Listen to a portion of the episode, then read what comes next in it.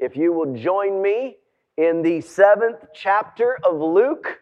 We are in the middle of three stories and three little paragraphs uh, in between, where Jesus is making the transition from not only preaching about this baptism of repentance that Luke is all about, not only teaching how we need to be uh, uh, uh, uh realize that our citizenship is in heaven and not of this world, how we need to realize that, that, that this is way more about the relationship and way more about the Messiah than it is about rules, than it is about um, um, um, um, things that, that we should follow, than it is about people or, or religion. It's way more about that. And, and, and he starts to play it out in person. He doesn't just say it, he is actually doing it. And we see the centurion who comes to him and he says to the people who are following him, I haven't seen this kind of faith, not even in Israel. He says, Guys, you church people don't even have the faith that this Gentile has. And they're blown away. They're like, First of all, Gentiles don't get what we got. And Jesus is like, Au contraire, mon frere. All right, I'm about to throw it down for you. All right. And then after he heals this guy from a distance, and the centurion witnesses this miracle, and his faith prior to the miracle comes to fruition. Jesus continues to do little miracles, play with children, preach the gospel. And he's on this journey from Capernaum, where he did all kinds of things from the healing of the paralytic to the faith of the centurion and all of those things. Capernaum was like a small town central hub for a lot of the, the ministry that Jesus had. And he takes a 10 to 15 mile, maybe 20 mile journey to the city called Nain, all right? And that's what's going on. He's got this crowd of people, and he's got his 12 disciples, and he's got all of these other Pharisees and Sadducees checking him out. And instead of just staying there and talking, he goes for a walk. He pulls a Forrest Gump. I'm just going to run. And he goes, and, and, and people just follow. Kids are skipping behind him. Disciples are talking about what they've seen, what they've heard. How do they dissect it, right? And Jesus is just on his way because that's what Jesus does. I am about my Father's business, right? And here's what happens next. Soon afterward, Jesus went to a town called Nain, and his disciples and a large crowd went along with him. As he approached the town gate, a dead person was being carried out, the only son of his mother, and she was a widow. Important. And a large crowd from the town was with her. Interesting. It doesn't name them, it doesn't say anything about them. It simply says there was a crowd with her. We'll explain that shortly. When the Lord saw her, his heart went out to her. I love that line. And, and as we dig into the story, that line's going to be important. When the Lord saw her, his heart went out to her. And he said, by the way, one of the strangest lines from Jesus in the scripture don't cry. Really, right? Somebody gets it. All right, we'll get, we'll get back to that. And then he went up and touched the bier all right? The, the, the thing which carries the casket, the pallet on which the body, the coffin, is carried. He went up and he touched it, which made him unclean, by the way. He said, Young man, I say to you, get up. So we go from odd to flat out weird, all right? The dead man sat up, then we go to freaky, all right? Not just, and began to talk.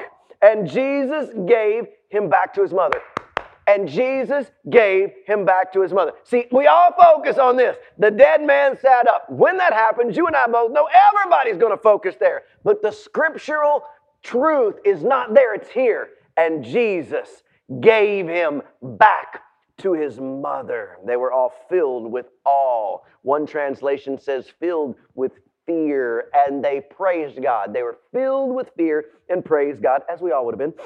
A great prophet has appeared among us. This is a throwback. I'm going to show you how that plays out. God has come to help his people. Church, listen to me. God has come to help his people. Can you say that with me?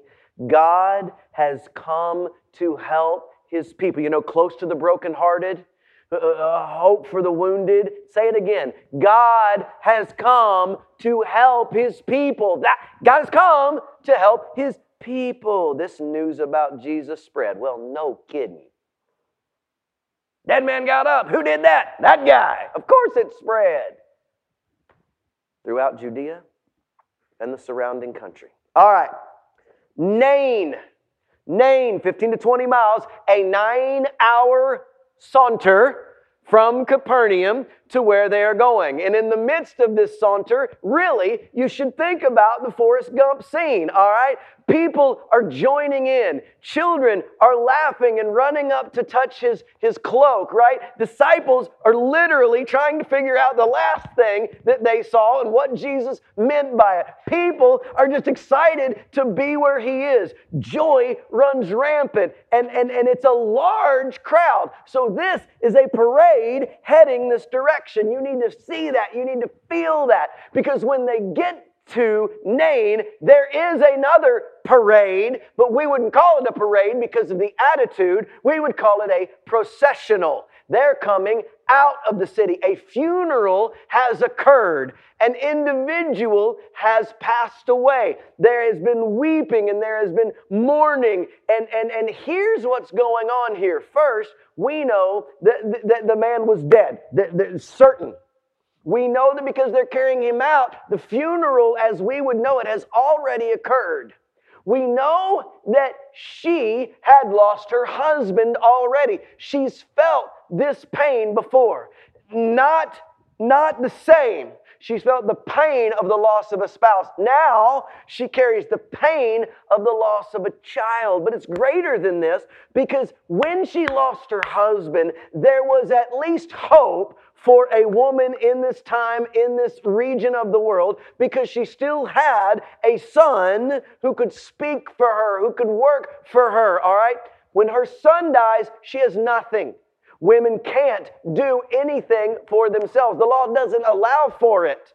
So she is completely at the mercy of everyone around her. She, upon his death, she went homeless and beggar.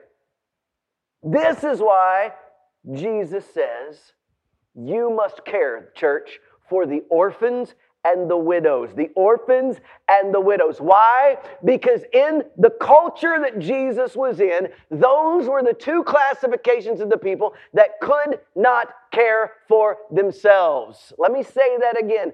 Could not it wasn't viable for them. The orphans have had their parents who God gives you to comfort you, guide you, protect you, and love you. And the widow, because she was female and they were lower in stature than the culture, she cannot get a job. She cannot, you know, she's homeless, worthless.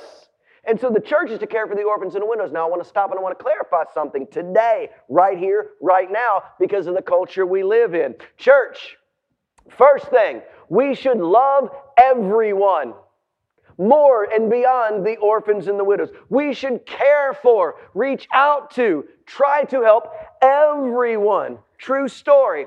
We are called to constantly and consistently be a witness, be a light, and love those who cannot care for themselves. Stop, comma. You are not called for those who will not.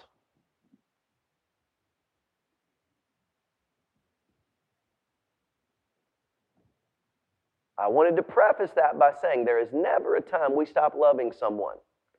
But I am going to say this out loud. There is a difference between those who cannot, orphans and widows, and those who will not, lazy and entitled. In church, our job is to love them, but sometimes love hurts.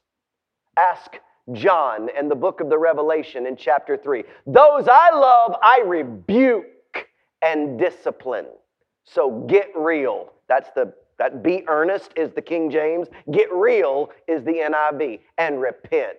Repent means to change your ways. And when they are, be ready to bless.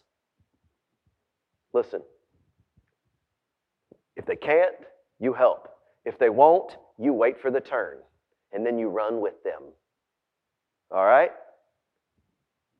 Just speaking here. A large crowd from the town was with her.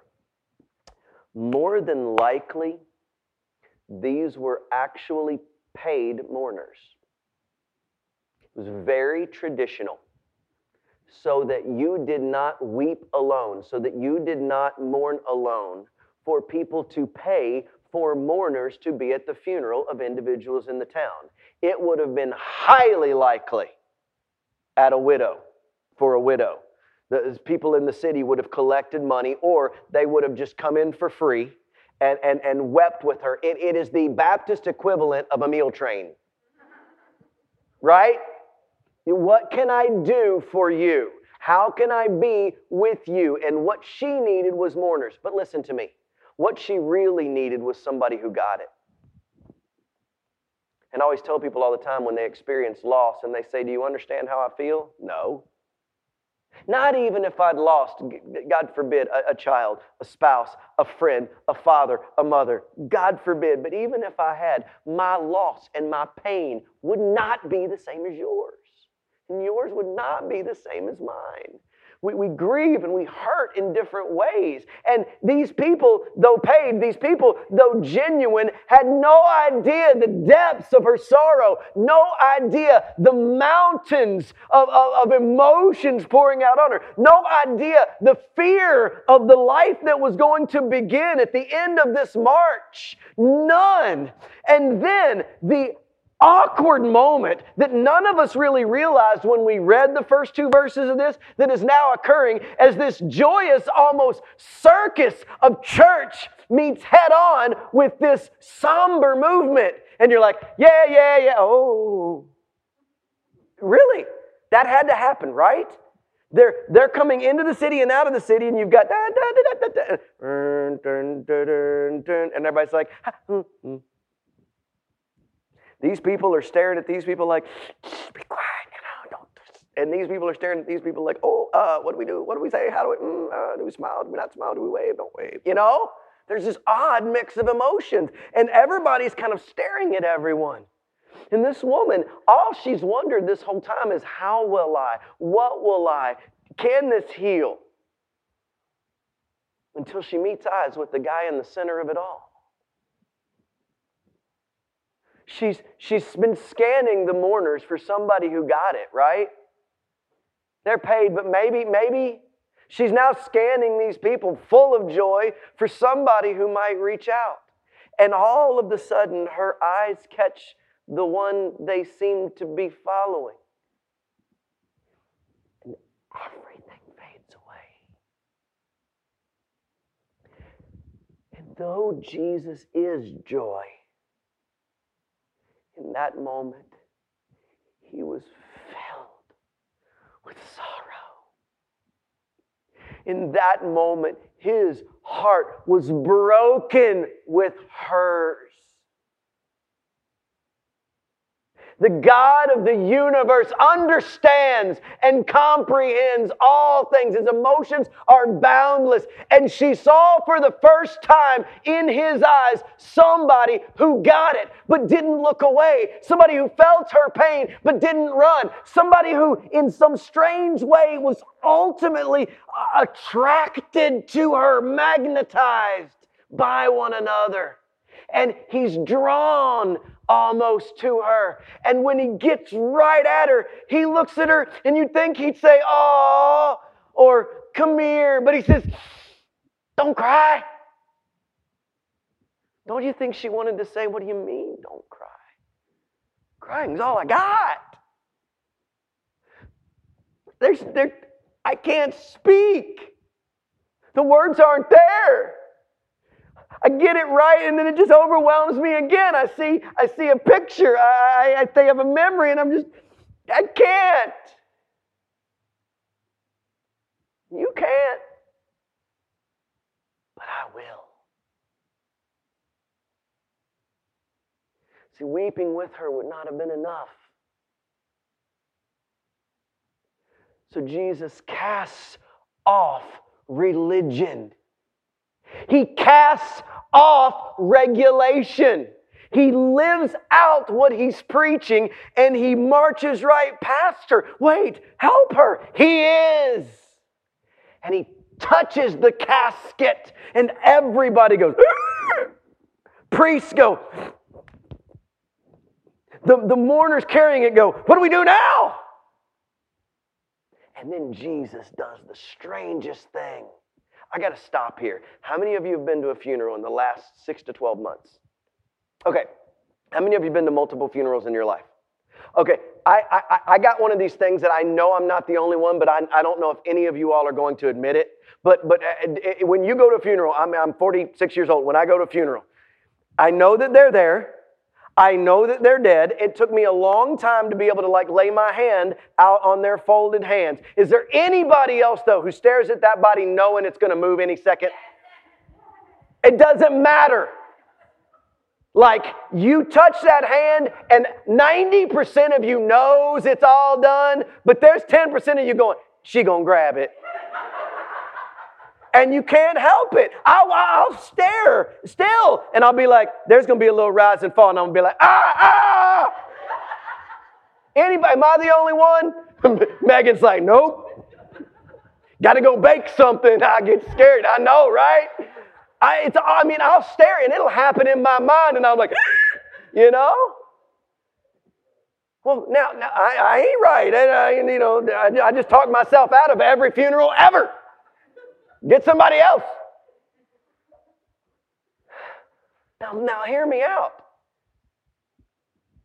Jesus touches this, this casket, and instead of saying, Hold on, little, mama, it's going to be okay, he doesn't talk to her. He said, Don't you cry. I'm going to need you to rise up. Everybody, like, What in the. Ah! Y'all know, because, brother, open casket. It was open when they traveled, all right? Everybody's like, what is he? What? Dude gets up. You know they dropped that thing on their show. It was like, and the guy's like, oh, I'm glad this was padded, you know? And he stands up. And don't you know, mama squealed, cried, fainted, got back up, hugged, and danced a jig? This is what Jesus means when he says, I will turn your mourning into dancing. Right? Right? And everybody says it's about the, the, the man. Jesus made a miracle, death to life. That's got something to do with it, but it ain't the point. The point is, he gave her back to the mother. You see, in this particular situation, as only God can know, money wouldn't have done it. The only thing that was going to fix her world in the world she lived in was her son. And Jesus gave her back her son. Will he give me mine? Will he give you yours? I will not make that claim. I will not make that promise. I promise you, God will do exactly what you need him to do. Always.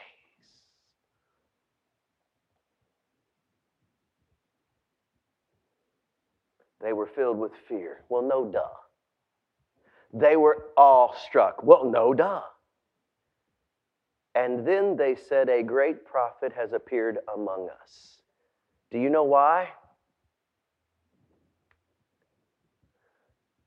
Jesus pulled a, I'm to play on their knowledge. I'm to play on their history. I'm to play with Steve Saline right here. I'm to see if he remembers. If you know where Nain is on a map, it is less than two miles from a city called Shunem. Closer than Nicholasville is to Wilmore. And in Shunem, something amazing happened. There was a prophet named Elisha who brought a young boy back from the dead. Now, when Elisha brought him back from the dead in 2 Kings chapter 4, he bowed over the boy once and raised back up, and humbled himself before the Lord a second time and raised back up, and the boy came back to life. His predecessor, the guy who gave him his cloak and set him forth was Elijah, who in 1 Kings chapter 17 found a boy, son of a widow, only begotten son of a widow, who was dead, bowed over her once, bowed over her twice, bowed over her thrice, all right? And he rose back to life. When it happened in First Kings, all of the people went, This is the great among the prophets. When Elisha did it, they all recognized the similarities, except he only had to bow two times. And so the word went out, and Elisha was greater among the prophets. All of them would have known these stories. So, two miles away from the spot where it happens, Jesus bows over nothing, leans over nothing, simply says, Get up and he heals the son of a widow with his words. And the people go, The greatest has come. Jesus played with all of them. It was about death to life, but it was not. And they said, God, listen to the choice of words. God has come, Emmanuel. It's starting to whisper and murmur. Unnamed, it's happening because it's who He is. God has come to help His people. He is hope for the hopeless. He is, he is, he is blessing for the unblessed. He is healing for the weak. He is freedom for the burdened. God has come. The greatest here and the news about him spread. Folks, it is not about the death to life. Elisha did it, Elijah did it, all in the power of God. But Jesus would do it again with Lazarus. Come on. This is about the heart of that woman and yours. The heart of the believer who understands that this is the God they serve a heart that in all circumstances can cry out, Yes, I will. Why? Because we know. We don't think, we don't wait, we don't hope, though we have hope. We know beyond a shadow of a doubt that Every knee will bow and every tongue will confess. We know beyond a shadow of a doubt that there are no more tears, that there is no more night, that there is no more pain, that the old order is passed away and the new has come. And we live in that, and that is what God means by thy kingdom come, thy will be done. That heaven has come to earth when we understand who He is. Shouting, Yes, I will, is because I am and because the I am lives in me.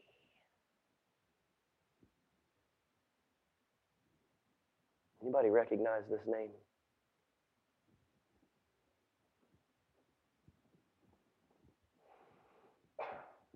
We'll see if I can get through this. In the early 1800s, there was a very prominent, very godly lawyer named Horatio Spafford who lived in the city of Chicago and made a name for himself, had a lot of great partners, ended up in real estate, owned a ton of property, did very well. Beautiful wife, godly family, four daughters, one son. The son fell ill and died. Within a year or two after that, there was a giant fire in the city of Chicago, the Great Fire. And his fortune was literally wiped out in the real estate that he owned by that fire. He was a good man, took the loss well, loved his wife, loved his daughters, got back on his feet, but they needed to get away for a time. And so he planned a trip across the Atlantic, I believe to England, so that they could vacation together. He had some things to take care of, and so he sent his wife and his four daughters on a ship across the Atlantic a day prior to his leaving. That ship went down and he got a telegram from his wife I alone survived. Come quickly. He got on that boat to go be with his wife. And the story goes that the captain came and got him and brought him to the front of the ship as they passed by the place where his family went down. And standing over the place where his daughters have died, he wrote these words When peace like a river attendeth my way, when sorrow like sea billows roll, whatever my lot, you have taught me to say, It is well, it is well with my soul. Oh, Satan can buffet, trials will come, but this blessed assurance controls Christ hath regarded my helpless estate and hath shed his own blood for my soul. My sin, oh, the bliss of the glorious thought, my sin, not in part but the whole, was nailed to his cross. So I bear it no more. Praise the Lord. Praise the Lord, oh my soul. Lord, haste the day when my faith shall be sight, and the clouds be rolled back as a scroll, and the trump shall resound, and the Lord will descend. Even so, it is well with my soul. This is a story about a God with authority over all things in the heart of his people, who with fear recognize who he is, what he controls. And then in all things, he is working for a good we cannot fathom. And he will be the keeper of our hearts. This is the message. And he gave him back to his mother. The Lord will provide all of your needs according to his glorious riches. Let's pray.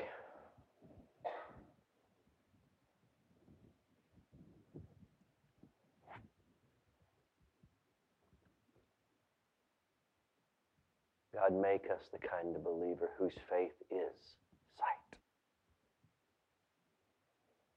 The kind of believer that knows without seeing. Rise up in us a faith so unabashed, so unhindered, that without needing to see a thing, we believe the clouds will roll, the trump will sound, and heaven will greet us.